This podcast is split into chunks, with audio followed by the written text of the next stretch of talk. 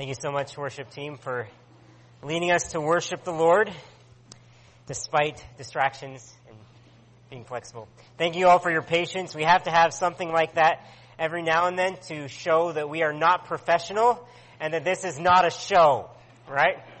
You are here as participants to worship the Lord together. So thanks for singing along and, and worshiping Him.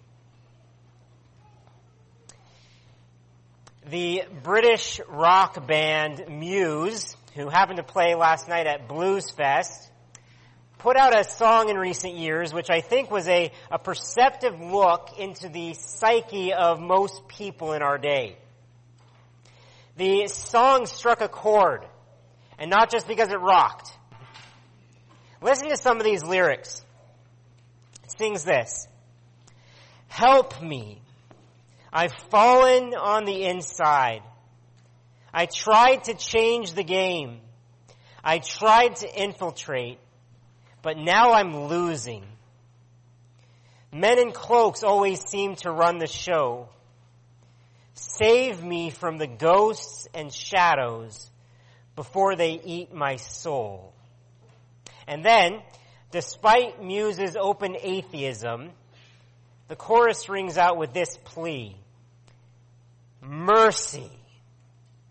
Mercy. Show me mercy from the powers that be. Show me mercy. Can someone rescue me? Now think about what this song is saying.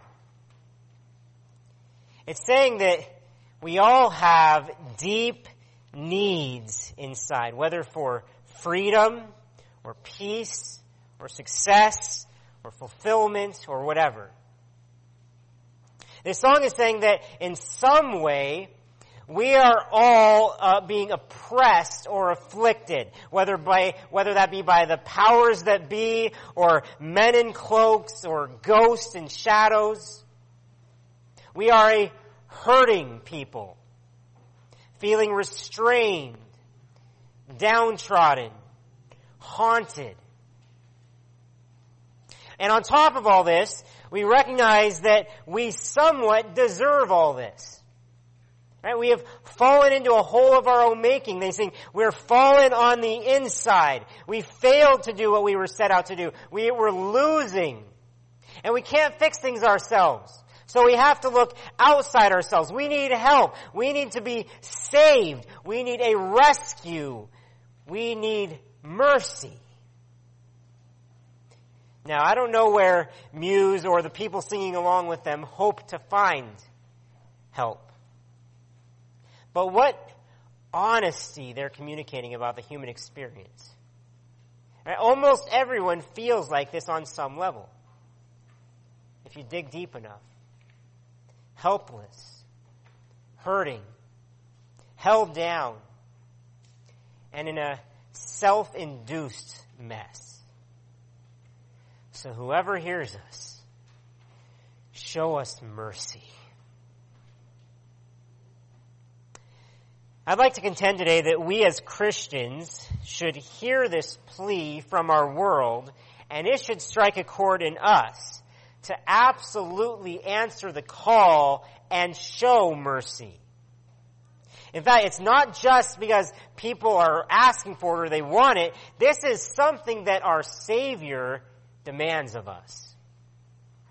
And something that He says we'll actually be incredibly blessed for doing.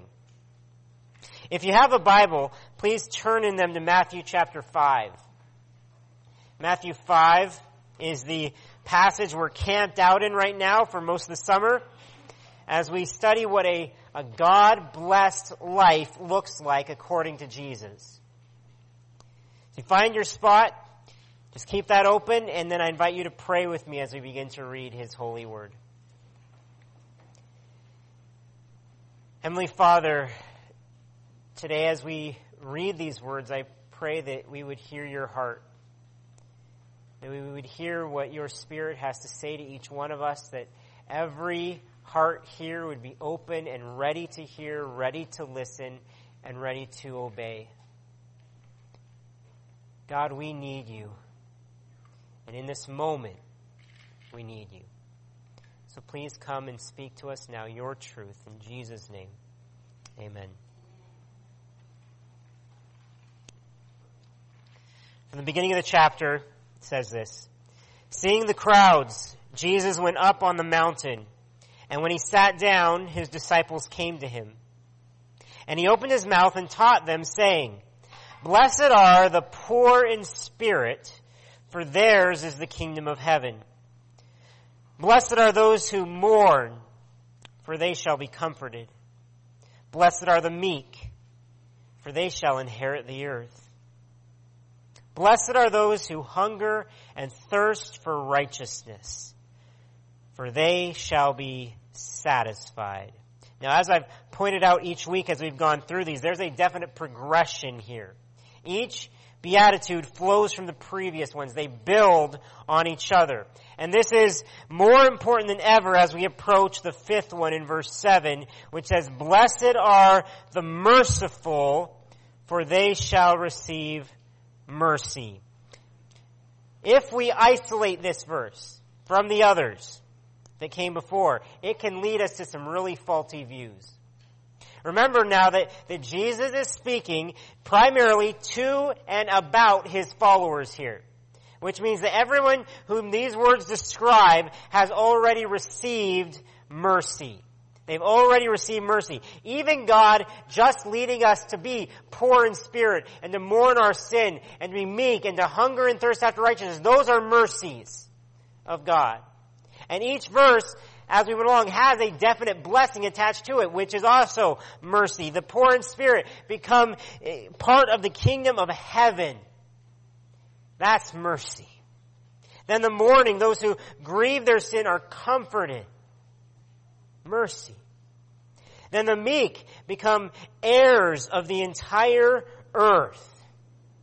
That's great mercy. And then those who hunger and thirst after righteousness, those who crave righteousness are satisfied. Mercy.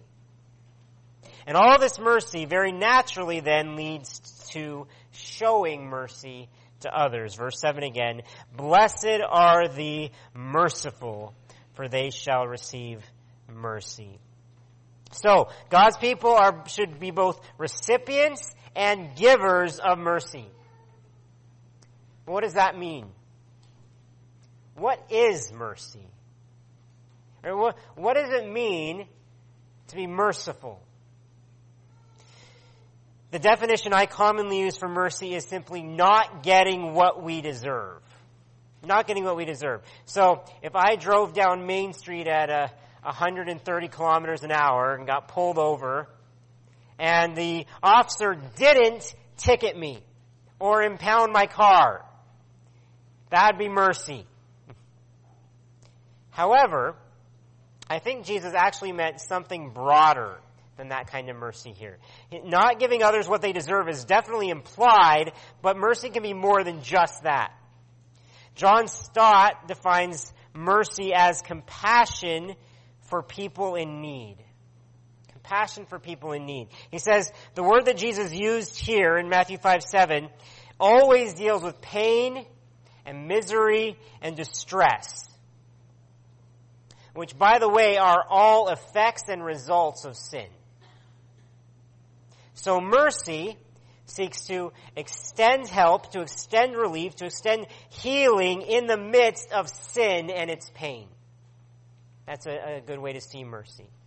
seeks to extend relief, healing, or help in the midst of sin and its pain. It starts as an inward sympathy and then it moves outward, taking action to relieve whatever situation.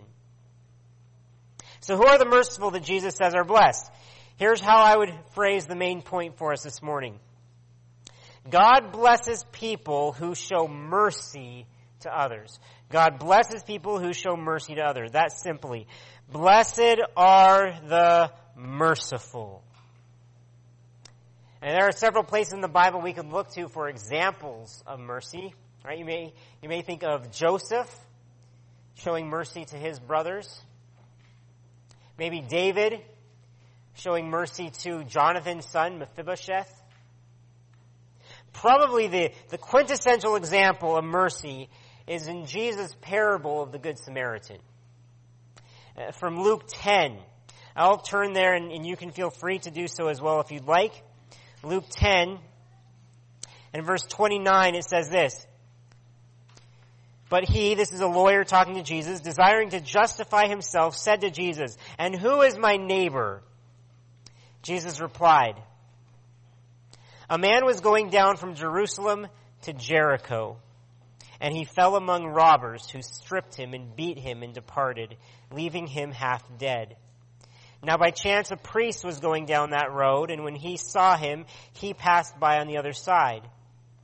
So likewise a Levite, when he came to the place and saw him, passed by on the other side. But a Samaritan, as he journeyed, came to where the man was, and when he saw him, he had compassion. He went to him and bound up his wounds, pouring on oil and wine. Then he set him on his own animal and brought him to an inn and took care of him. And the next day he took out two denarii and gave them to the innkeeper saying, take care of him and whatever more you spend, I will repay you when I come back. Jesus then said, which of these three do you think proved to be a neighbor to the man who fell among the robbers? Now, notice the man's answer. He said, the one who showed him mercy. The one who showed him mercy. That's the same term as in Matthew 5. The one who showed mercy. A vivid picture of mercy. Reveals a lot of things about mercy to us. Uh, the Samaritan's mercy is costly, it was risky, potentially a long-term commitment. Uh, the mercy he showed crossed over social and religious boundaries of the day. It didn't matter that the guy he helped probably hated his guts. And the Samaritan also showed a very practical mercy. He, he, sterilized his wounds. He bandaged them up. He transported him to safety. He paid for his lodging. And then he was apparently willing to do whatever it took to show mercy. But notice where the mercy started. It started for the Samaritan on the inside. In verse 33 it says, But a Samaritan as he journeyed came to where he was, and when he saw him, he had compassion. And then that inner compassion quickly turned into merciful action. I am personally pretty introverted, so I know a number of you will not feel the same way as I do here. But if you're like me at all, other people can often seem to be bothers and nuisances. Right? If not worse. I can be pretty judgmental and look down on others, seeing them as idiots. If not plain jerks if they hurt me in any way. Who needs them? Mercy drastically changes the way I see other people. It starts there. Particularly people who are hurting or who, who are hurting themselves or who have hurt me. They're not just annoyances. They're people worthy of my attention. They're not just idiots. God intentionally placed them along my path for a reason. They're not just selfish or hurtful. They are fellow sinners like me who are caught in slavery to sin. Martyn Lloyd-Jones describes what changes when he sees people this way. He says, I have come to see them not simply as men whom I dislike, but as men to be pitied. I have come to see them as being governed by the God of this world, as being still where once I was and would be yet but for the grace of God. So I am sorry for them.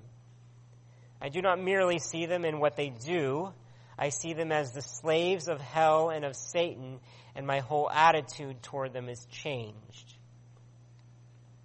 Now you might think there, reading those words, how is that not just another sense of superiority? Right? To, to feel pity for people as slaves of hell and Satan? That doesn't seem much much of an improvement from bothersome jerks, right? But it is a drastically better, better viewpoint. And here's why. Because the only way that I should start seeing other people in this light is if I see myself as this first. The only way I should start seeing people as slaves of hell and of Satan is if I saw myself that way first. If I don't see myself in the same light, then yes, it is a terribly arrogant view. I have to start with myself. But if we've done what Jesus says here in Matthew 5, if we've become properly poor in spirit and mourned our sins and become meek and so on, then there's no way we can possibly see ourselves as better than anyone else. We see ourselves as the worst of sinners who have received unfathomable mercy. And we see others with Jesus' eyes as people harassed and helpless, like sheep without a shepherd. We often have a hard time sympathizing with people in certain situations unless we've gone, unless we've personally experienced what they're going through. Right? So, for example, if you've never lost someone close to you, it's easy to judge people in grief. And we, we don't understand why they can't stop crying we, we can see grief as a weakness. But once we've seen a loved one of our own pass away, it's much easier than to sympathize with others. Or for a lighter example, you know all those terrible parents whose kids throw tantrums in stores? You know, I always thought they must be slacking off in the parenting department. That is until I had kids of my own. And then I learned sometimes there is nothing you can do. Sometimes a kid just wants to scream for half an hour for no reason whatsoever. And so now, I don't judge when I see that, I sympathize with them. I feel sorry for them because I've been there. The same way, when we realize how bad of sinners we are, we don't, uh, when we realize how bad of sinners we are, we don't judge others as much anymore. We sympathize with them, even if they're hurting us because we have been there. So, if you aren't merciful of, to other people, the first step to take is to look in the mirror. The more you know of your own sin, the more merciful you'll be with others. Now, Jesus doesn't specify here who we should show mercy to. So, we should just be merciful, period. The implication, we should be merciful to anyone and everyone. Right? Notice he doesn't say, be merciful to all the other merciful people out there. Or be merciful, but, you know, some people will abuse you too much. So set a limit on your mercy. Nothing could be further from what Jesus said in this sermon. In fact, later on in this same chapter, he said, But I say to you, love your enemies and pray for those who persecute you. For if you love those who love you, what reward do you have? Everyone does that. Everyone loves those who love them. But my people are to be different. Mercy, or it's really a form of love, is to be shown to everyone, even those who hate you. John Stott says, Jesus gives no indication whether he is thinking primarily of those overcome by disaster or of the hungry, the sick, and the outcasts on whom he himself regularly took pity, or of those who wrong us so that justice cries out for punishment but mercy for forgiveness. There was no need for Jesus to elaborate. Our God is a merciful God and shows mercy continuously. The citizens of his kingdom must show mercy too. That quote begins to give us some examples of opportunities we have to show mercy. One clear opportunity is to people in physical need.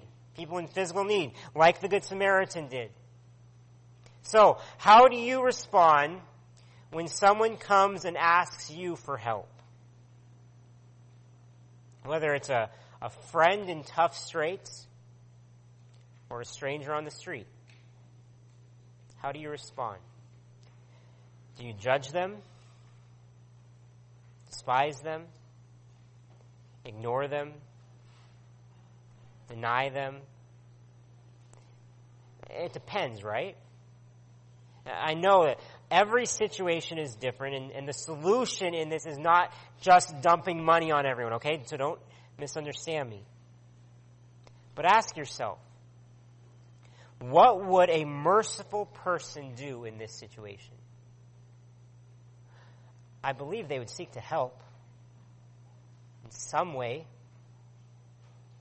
In some way, mercy takes action, takes pity and then action.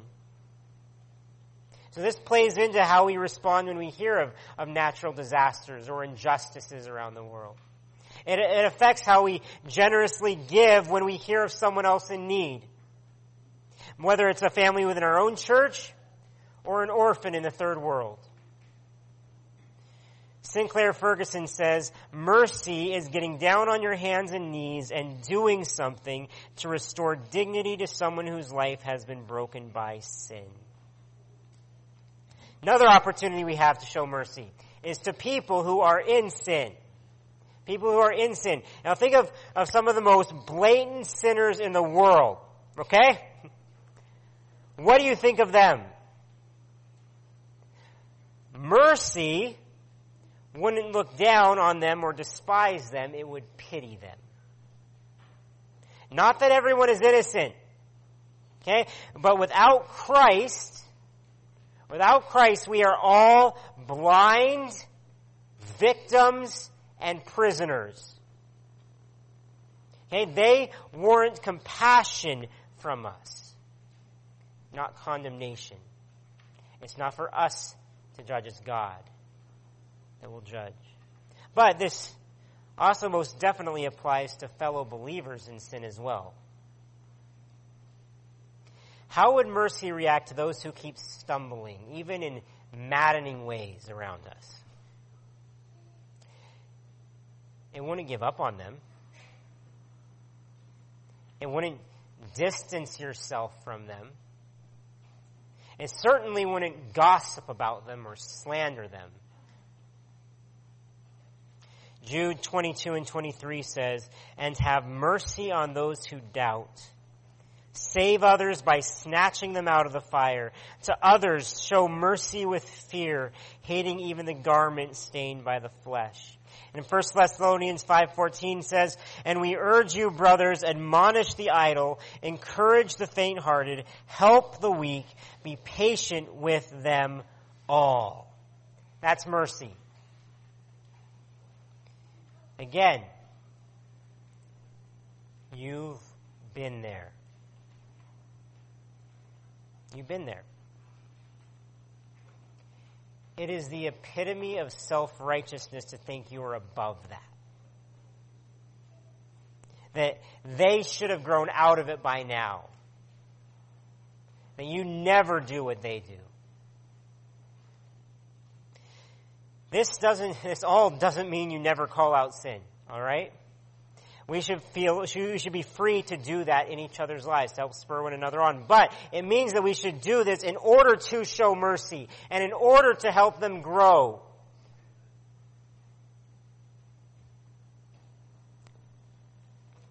One other major opportunity we have to show mercy is to people who hurt us.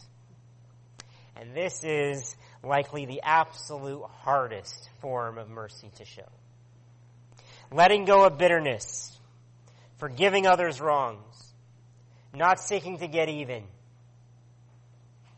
We think, well, what if they don't really deserve mercy from us, or they really don't deserve mercy from us? And I'd answer, that's kind of the whole point of mercy. Okay? It's for the undeserving. No one is saying that hurtful or abusive people don't deserve justice. They do. Okay? What they did might be beyond painful. It might be despicable. The world wouldn't bat an eye if you hated them forever. But Jesus calls his people to be different, distinct. He calls us to be merciful and forgiving. You might also object here well, what if someone isn't sorry about the way they hurt me? I mean, maybe they don't even know that they hurt you. And this, of course, makes it even harder to forgive someone. But we can still forgive them in our hearts. Now. We can let go of the bitterness. We can choose to bear the pain that they deserve. After all, were you sorry or repentant before Jesus died for you to forgive you? What happened first? He bore the pain that we deserved. His forgiveness came first. Others are thinking, well, if we adopt this merciful mindset and lifestyle, that'll just make us weak right? If we forgive terrible hurts in our lives, won't that just open the door to, to further hurts or abuse?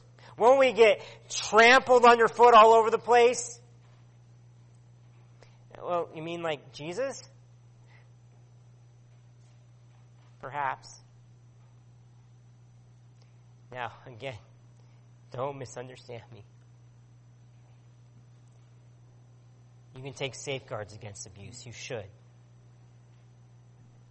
You can cut things off in certain ways. You can get help. You can get protection. You need to do that.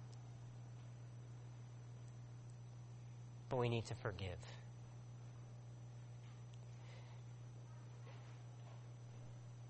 Jesus suffered plenty of abuse.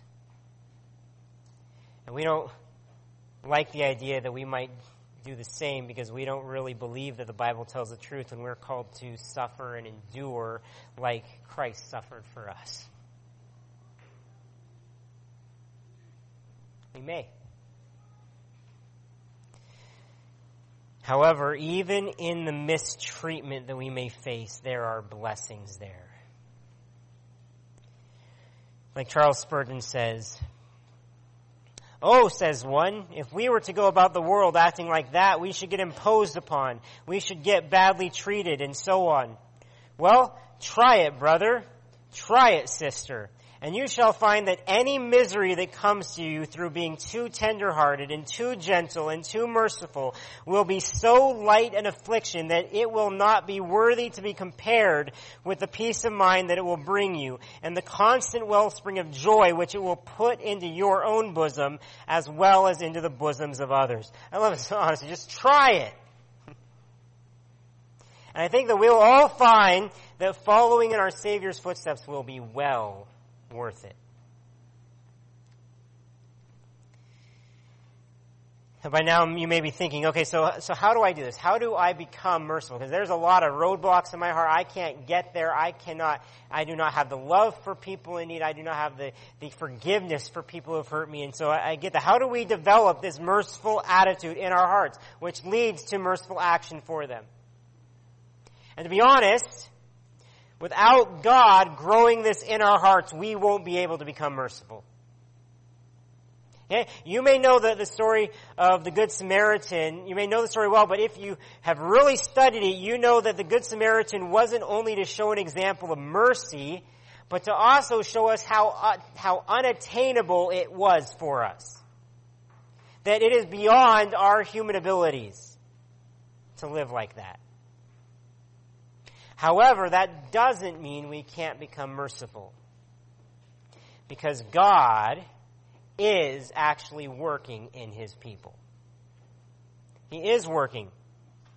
Lloyd Jones explains, what makes me merciful is the grace of God. But the grace of God does make me merciful.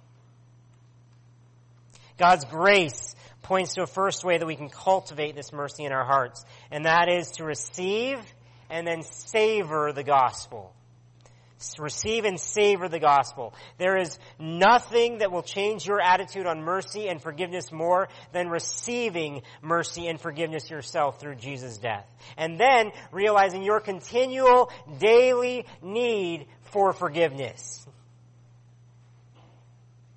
God has forgiven his people fully and freely and gladly and eternally and at great cost to himself. We will never understand the pain he bore in order to show us mercy. We deserved hell, but he loved us enough to go through hell on our behalf. And now he offers complete pardon to anyone who will receive it. Total forgiveness. Absolution.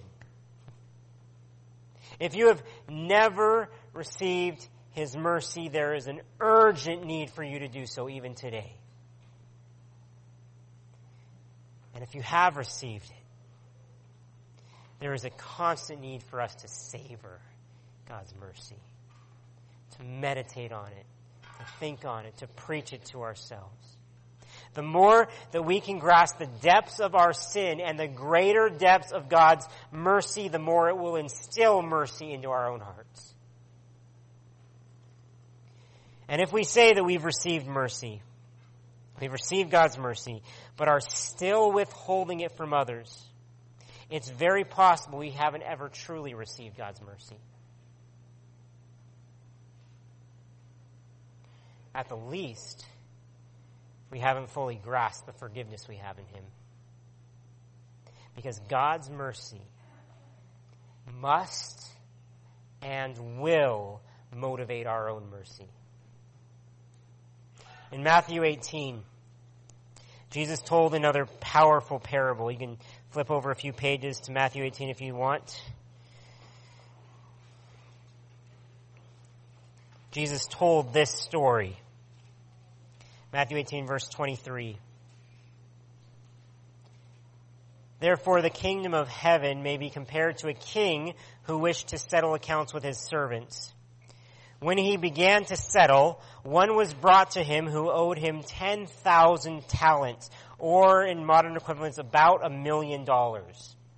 Okay? And since he could not pay, his master ordered him to be sold with his wife and children and all that he had and payment to be made. So the servant fell on his knees, imploring him, have patience with me and I will pay you everything. And out of pity for him, the master of that servant released him and forgave him the debt. That is total mercy right there. But that mercy didn't change the man's heart or actions. Look at verse 28. But when that same servant went out, he found one of his fellow servants who owed him a, a hundred denarii, which is about a hundred dollars. And seizing him, he began to choke him, saying, Pay whatever you owe, pay what you owe. So his fellow servant sit, fell down and pleaded with him, Have patience with me, and I will pay you. He refused and went and put him in prison until he should pay the debt. When his fellow servants saw what had taken place, they were greatly distressed, and they went and reported to their master all that had taken place. Then his master summoned him and said to him, You wicked servant, I forgave you all that debt because you pleaded with me. And should not you have had mercy on your fellow servant as I had mercy on you? And in anger his master delivered him to the jailers until he should pay all his debt. And Jesus concluded, So also my heavenly Father will do to every one of you if you do not forgive your brother from your heart. Whew.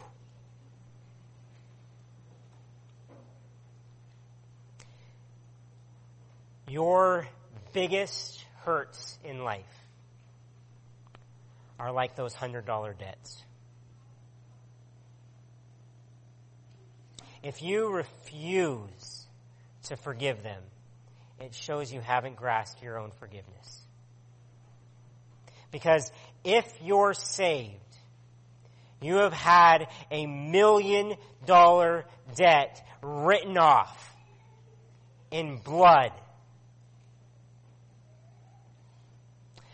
Like to echo what Colin Smith says here. He says, God's forgiveness is both the model and the motive of our own forgiving. You may have experienced hurts and words that are extremely hard to forgive. Hurts that I know nothing about. Hurts that are deeper than anything I've ever experienced.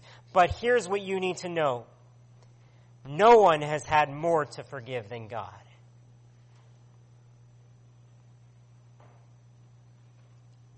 So receive the gospel. Savor it. If He's forgiven you, it's a crazy debt He's paid. Savor it until it soaks into your pores, becomes part of who you are. Second action you can take is to become, to become more merciful is to be sensitive to the Spirit. God is by nature merciful, and believers are blessed to have God's own Spirit live inside of us. So the merciful God of heaven now lives inside of us. Titus 3, 5, and 6 says that God saved us and richly poured out His Holy Spirit on us. Now that should give us hope right? That no matter how difficult mercy might seem to us, it's possible. Because the Spirit lives inside of us. And if we are aware and sensitive to the Spirit's leading, He can help us become more merciful. He can speak to us through God's Word to convict us, to change our hearts, teaching us to get rid of bitterness and wrath and anger and clamor and slander and malice, teaching us to have compassionate, kind, and tender hearts. He can open our eyes to see people's needs around us, to, to, see opportunities that we have to show mercy. He can stir our hearts to obey the Lord and to love them even if we don't feel like it. So, sensitively listen to what God's Spirit tells you and follow Him, and you can grow in mercy. One final step I'll mention is to intentionally initiate forgiveness for those who hurt us. Intentionally initiate forgiveness.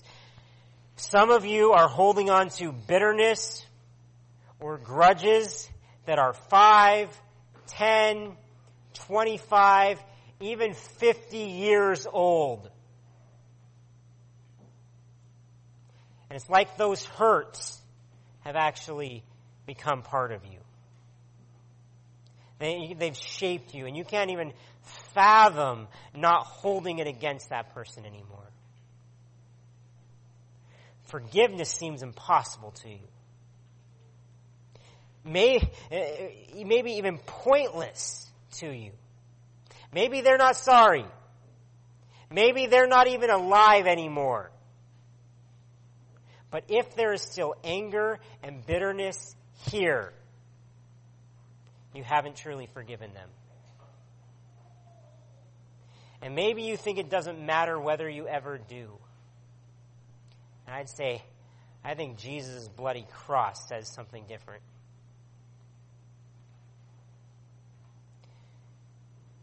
And you need to take steps to initiate forgiveness in your heart.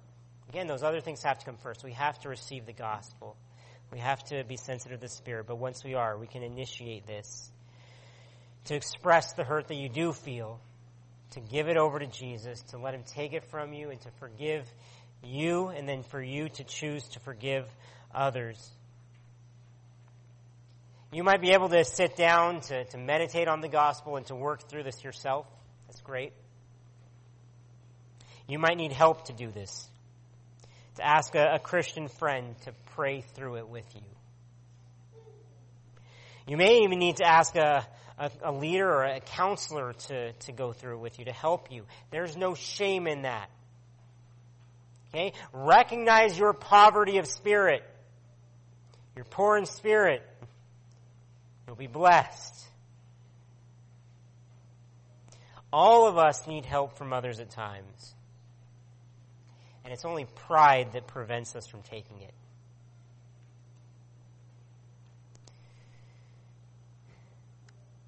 So today we need to ask ourselves the question Am I merciful? Am I merciful?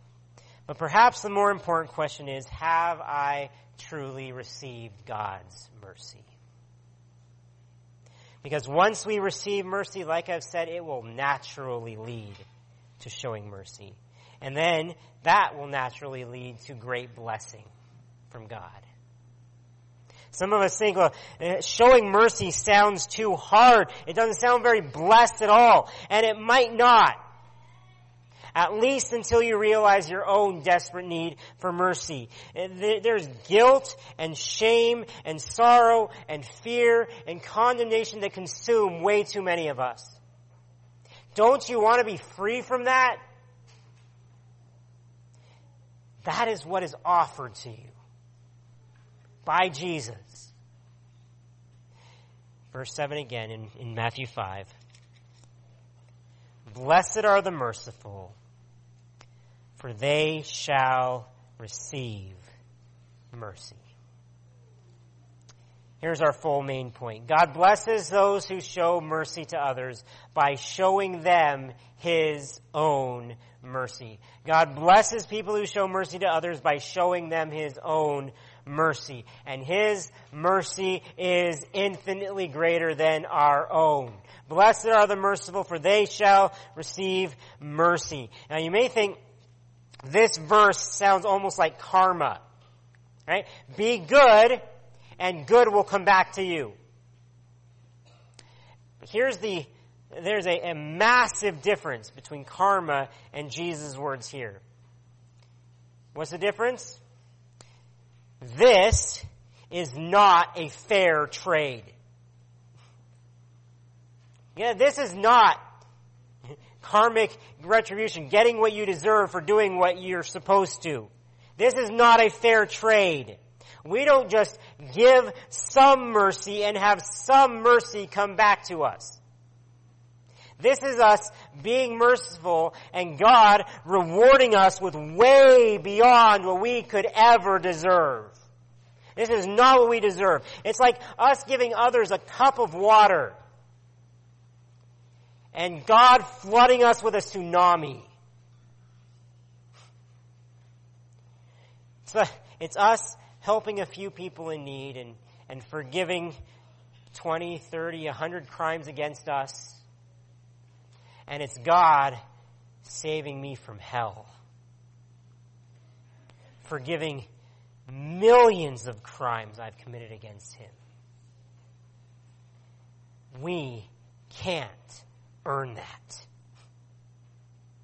We can never repay that grace.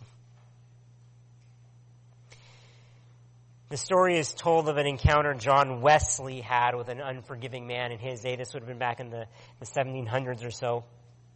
The man had caught one of his servants stealing and drinking some of his wine.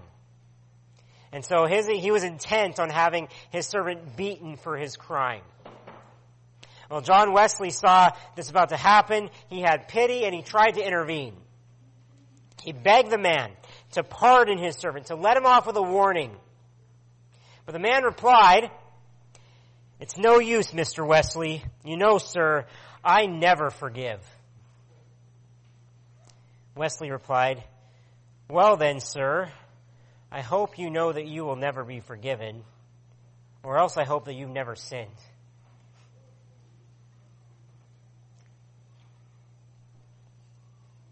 Now, some of you may wonder, I say all this, but is, is us receiving mercy here dependent on us showing mercy? In other words, is God's mercy contingent on our own? If so, wouldn't that be based on merit?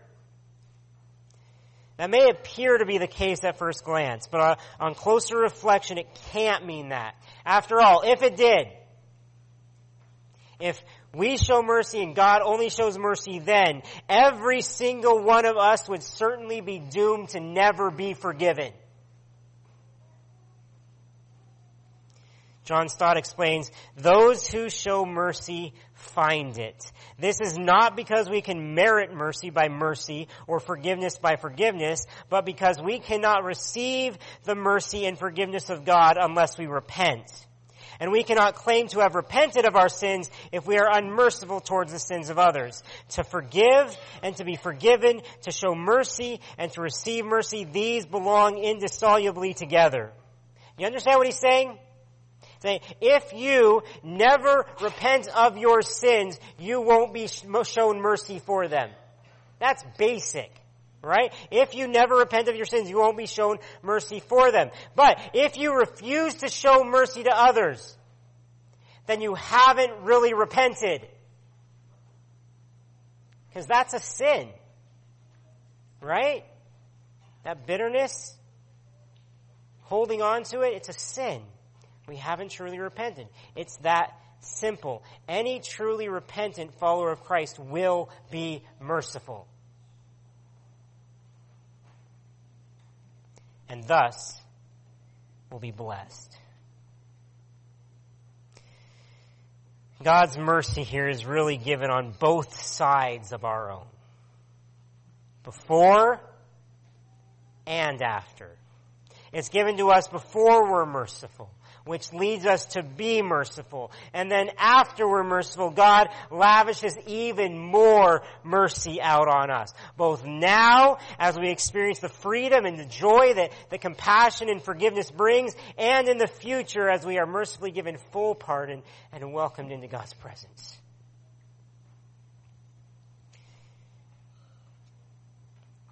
So we conclude and we wonder, well, what does God's mercy look like? Wonder whether it's really worth it. May we look again at Christ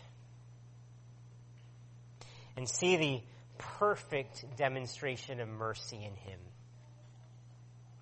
In Him, we see what it cost God, what it meant for God to give mercy to us, seeing us in our sin and in our pain, having compassion, and then taking our place in death.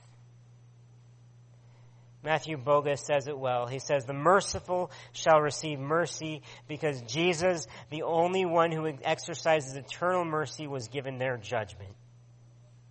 They can draw near to God's throne with confidence and receive mercy in their time of need because Jesus was not given help in his time of need. Though they deserve an eternal judgment and punishment, mercy has triumphed for them because God chose to have mercy on them and He is just to do so because God, because Jesus was judged instead of them. The merciful are merciful simply because they have received and will continue to receive mercy. Jesus' life proved this as he, the most merciful one, ultimately did receive merciful aid from the Father and he was raised to life, exalted to the glories of heaven, proving once and for all that the blessing of mercy far outweighs the pain. Would you pray with me?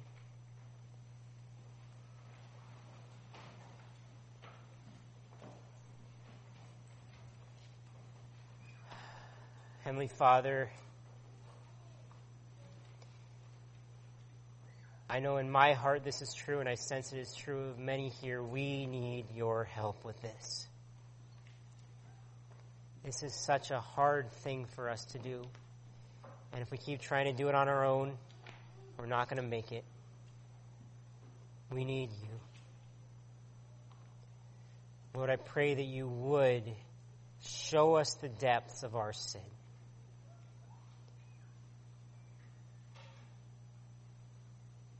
So that we can become merciful with the sins of others.